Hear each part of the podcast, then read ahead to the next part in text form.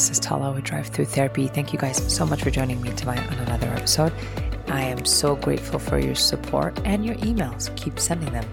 If you have any feedback you want to give me, or you would like to tell me about your journey or any suggestions you might have, please let me know at T A L A I B R A 8888 at gmail.com. And usually I, I respond pretty promptly. I mean, yeah, I do. Hold on, let me take a sip of my Topo Chico. I can feel my voice uh, a little more raspy than usual. All right. All right, so tonight is pretty interesting because tomorrow morning I will be taking my son on his first day of school. It's pretty exciting. Um, I'm seeing it as an exciting opportunity here to have my son experience something new and also me experiencing something new and a milestone. I think that's pretty cool to experience in our human world, which is the first day of school or taking your child to the first day of school. I'm grateful that I get to see that on his face, even though he's not very interested in school yet.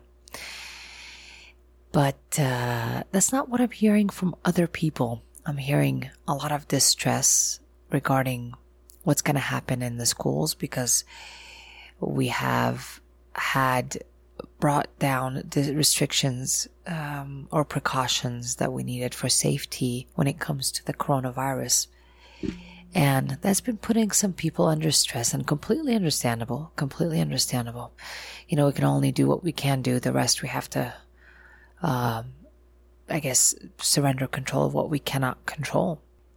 For the past few weeks, I've been hitting the theme of avoidance, emotional avoidance with people. And this is basically a major contributor to almost every disorder, especially the common colds of anxiety and depression. Emotional avoidance is really pretty damn important. And um, before I begin to talk about that, I want to tell you a little bit about the brain and how it works in this area your brain, my brain, has what is called a negativity bias. And what that is basically is that it holds on to information to protect ourselves. We hold on to information that is negative a lot quicker and for longer duration than maybe positive or neutral information. So, for example, if I have been hurt by fire, I know that next time if I were to touch fire, I probably want to stay away or, or avoid touching it because I know it hurts, it's painful.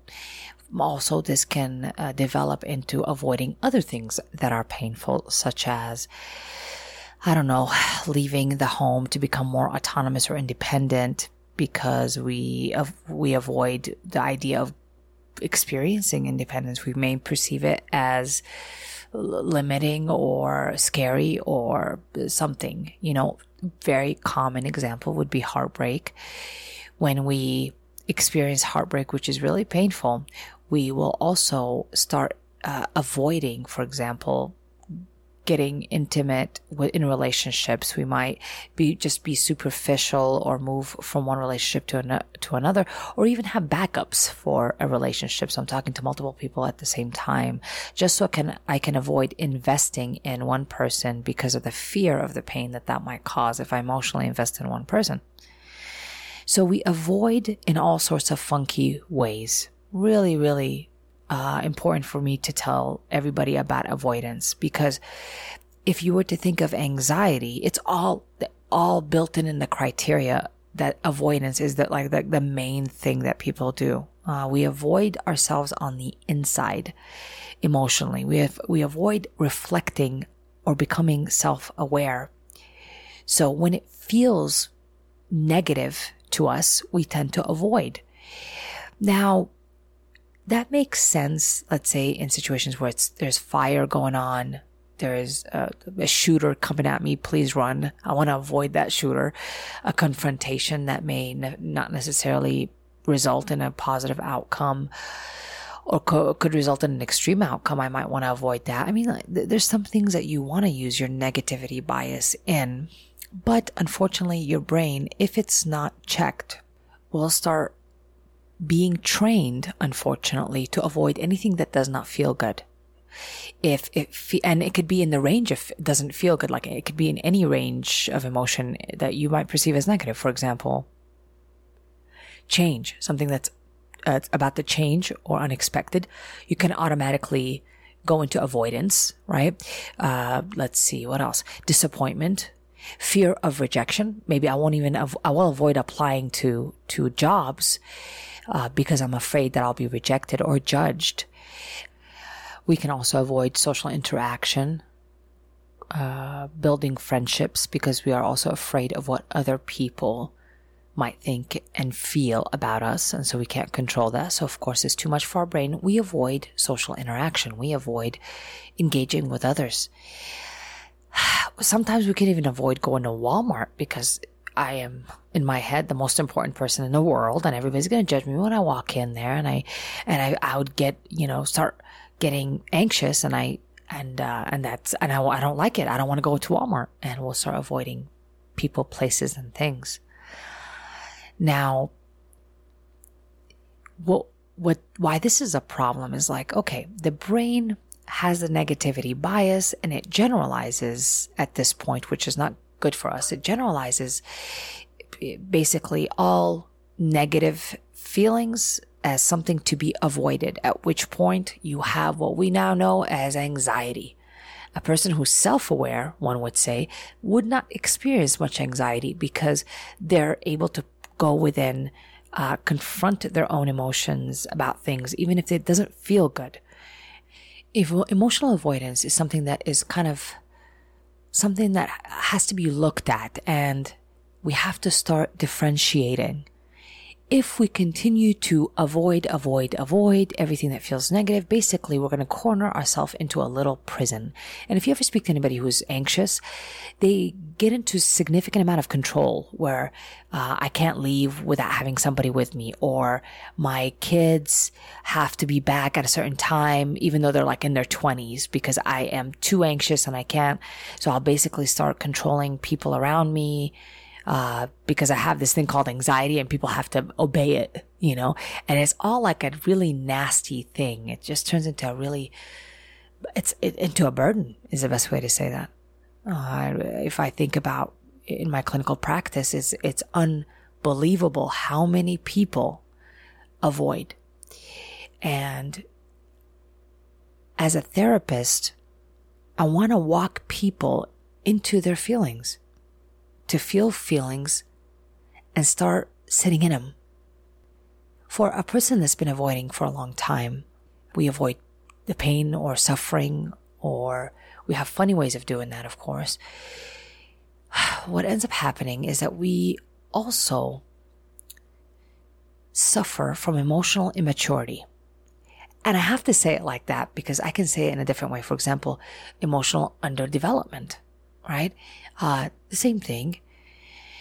And I don't mean that as, uh, let's say, a, a, way to offend anybody. No, I'm, I could recall that within myself as well. So it's not, I'm not exempt from the bunch. I am the bunch, as I always say. So learning to confront our emotions, sitting in them, is really what we need to start getting to do. So this way, like Carl Jung beautifully says, he says something along the lines of, we don't solve problems, we outgrow them. And I love, love, love, love, love that. I love that. Just, it just says that I don't have to control shit out here in the external world to solve what I perceive as a problem. I just need to outgrow them. So I need to develop the skills on the inside to sit through them and ride through them. So the only way out is through. Okay? The only way out is through. People who emotionally avoid also risk the obsessive type of thinking. We continue to play out different scenarios in our mind before we take any decision that we need to take. Individuals like this also have difficulty with taking risks which is pretty important in our life. We need to go into the unknown, people. We can't get just stay in in what we already know. Everything that's fresh, new, adventurous requires a little risk into the unknown. We cannot know the outcome, but unfortunately, we can get emotionally stuck circling in little circles or even big circles in our brain, in our mind, uh, about different scenarios and outcomes that are always going to usually work out in a painful way in our mind, in our mind. Uh, so it'll keep us assuming that the outcome is going to be negative. It feels negative because I don't know it. And I teach my brain to continue even avoiding taking any decision that we need to take. This is also a way where we don't confront we refuse to make decisions. Uh, we kind of leave things as they are. I often hear that with, you know, people that are in really toxic relationships. Stay the heck in there because all they're telling themselves is, yes, it's suffering and it feels bad, but to, to them, the, the unknown of what it would look like without this person in their life, without this toxic person in life, they, the unknown is, is so painful to them, right, has become so painful that they are not willing to take the risk and leave. Even with the obvious threats and danger that they are experiencing in the relationship, what's even more painful is them being without the relationship and going into the unknown. Can you imagine that? Can you imagine what a prison to live in that would be? It's unbelievable that we do that, but that's why we stay in toxic relationships. If you ever wondered, that's really the main reason. The unknown is, whew, is uh, a risk. Whatever we develop in our mind, I guess it's negative. So if it's negative or the outcome is negative, then it must be avoided. And we just continue to avoid solving problems. And this eventually results in the in a self resentment, a grudge that we hold on ourselves because we know deep down inside that I just was too afraid to confront my own feelings about things. And it's not necessarily confronting the person. We get to that real quick. We confront people all the time, wanting them to change, change, change. And while we're busy doing that, which is a lot of distractions, we avoid looking within. We avoid seeing what we need to see about ourselves and asking ourselves the most important question why are we in this relationship if it has continuously demonstrated to us that it is not healthy, for example? So I think by this time you're realizing that if anybody is in a really shitty situation, uh, have, has, just sitting in there suffering, basically means that they're not confronting their suffering. They're not confronting their discomfort and looking at it, labeling the emotion, whatever it may be that they're feeling. And it's really something as simple as that. Most people don't even know how to label their own emotions at this moment. A lot of times I have to walk them through it. What, what kind of emotion is that? Is it disappointment? Is it jealousy? Is it fear? Is it rejection? Is it being tired, being hungry. I have to actually help them through labeling simple emotions because we've learned to avoid for so damn long when I ask somebody how they're feeling, they only know happy or sad, but we don't know the, the, the plethora of different emotions that are in between happy and sad. So we end up just responding in extremes, which is like fight or flight when we're just uh, labeling extreme emotions. So we need to learn to label all the stuff that's in between. The human emotions that we're allowed to have in our human life. Disappointment, rejection, fear, heartbreak, guilt, shame, contentment, satisfaction, hesitation, sleepy, tired, all the different types of emotions that we have.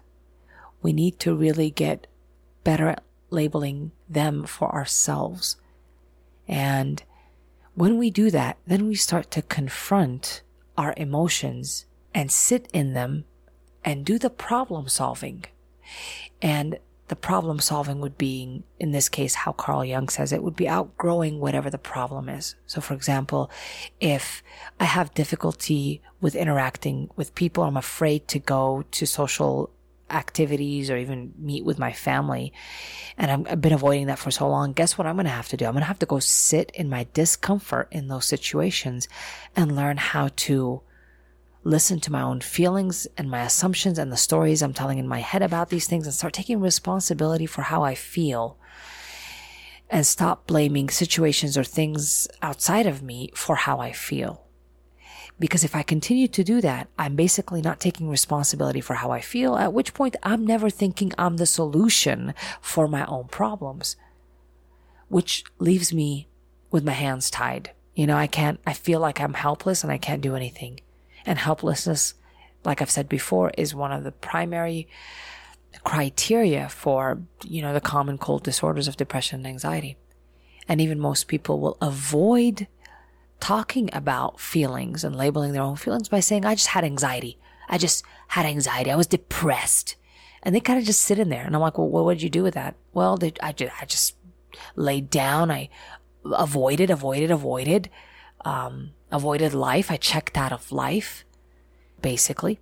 And so one can even make a, an educated assumption at this point that when people avoid, it is to avoid living life, to avoid confronting living.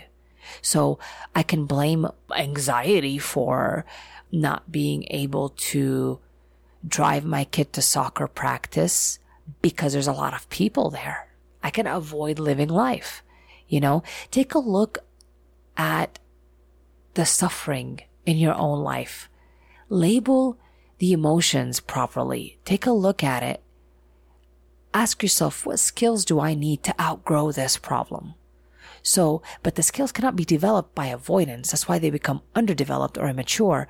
We, we don't, we don't develop conf- confronting our own emotions and learning to live with them and go through them by avoiding. We have to actually sit in them, go through it, feel the discomfort and get ourselves out. We're not meant to sit in suffering for a lifetime we're not meant to do that, but we're meant to use suffering. Suffering is part of our life. We're meant to use suffering because suffering somehow forces us out into a resolution of some kind. So we're not meant to sit in suffering. We need to look at suffering as a warning sign to look at our life. What's, what's happening right now? What am I not confronting or making decisions about that I need to make decisions about? So this suffering could transform, right? So it forces us into making decisions and confronting our emotions. And this is how we outgrow certain feelings, right? We don't just sit there and respond on them for days. So when I feel disappointment, yeah, I feel disappointment, but it doesn't mean that I avoid going back to school if I fail a class. I drop out completely. I refuse to apply for jobs because I'm so afraid because I was rejected for the last three, four jobs I applied for. You know, I don't just want to stop and quit. We want to make sure that we keep moving forward, but the way to do that is through it. I can't repeat that enough or stress that enough. I think there's a lot of shortcuts that we take today when things get uncomfortable. We complain, complain, complain about discomforts rather than looking at it and really befriending that discomfort, sitting with it, holding its hand, listening to it, being available to it. And then from that place, we get to resolve it. We get to see what emotional skills do I need right now to help me through it, whether it's self affirmations or to sit in the discomfort and engage in self talk that's more compassionate and kind to myself while I'm shopping at Walmart, even though I really want to avoid, you know, instead of saying all the stuff that I say to heighten my feelings while I'm in Walmart, which results in anxiety, right? And panic attacks. I just need to engage with myself, recognize that I'm feeling distressed because of my self talk about the world around me, bringing it down to size you know, really, really acknowledging my thoughts at that point and how I feel and still going through the shopping, but buying everything on my grocery list and then leaving the store. I need to do this several more times until I'm able to outgrow this intense feeling. And the reason why it's still intense is because again, I'm not confronting it enough. I'm not looking at it. I'm not sitting in it. You confront an intense feeling enough, I promise you, it, it's, it's not going to be intense anymore. It's just going to, it's going to mellow down. You're going to know what it is.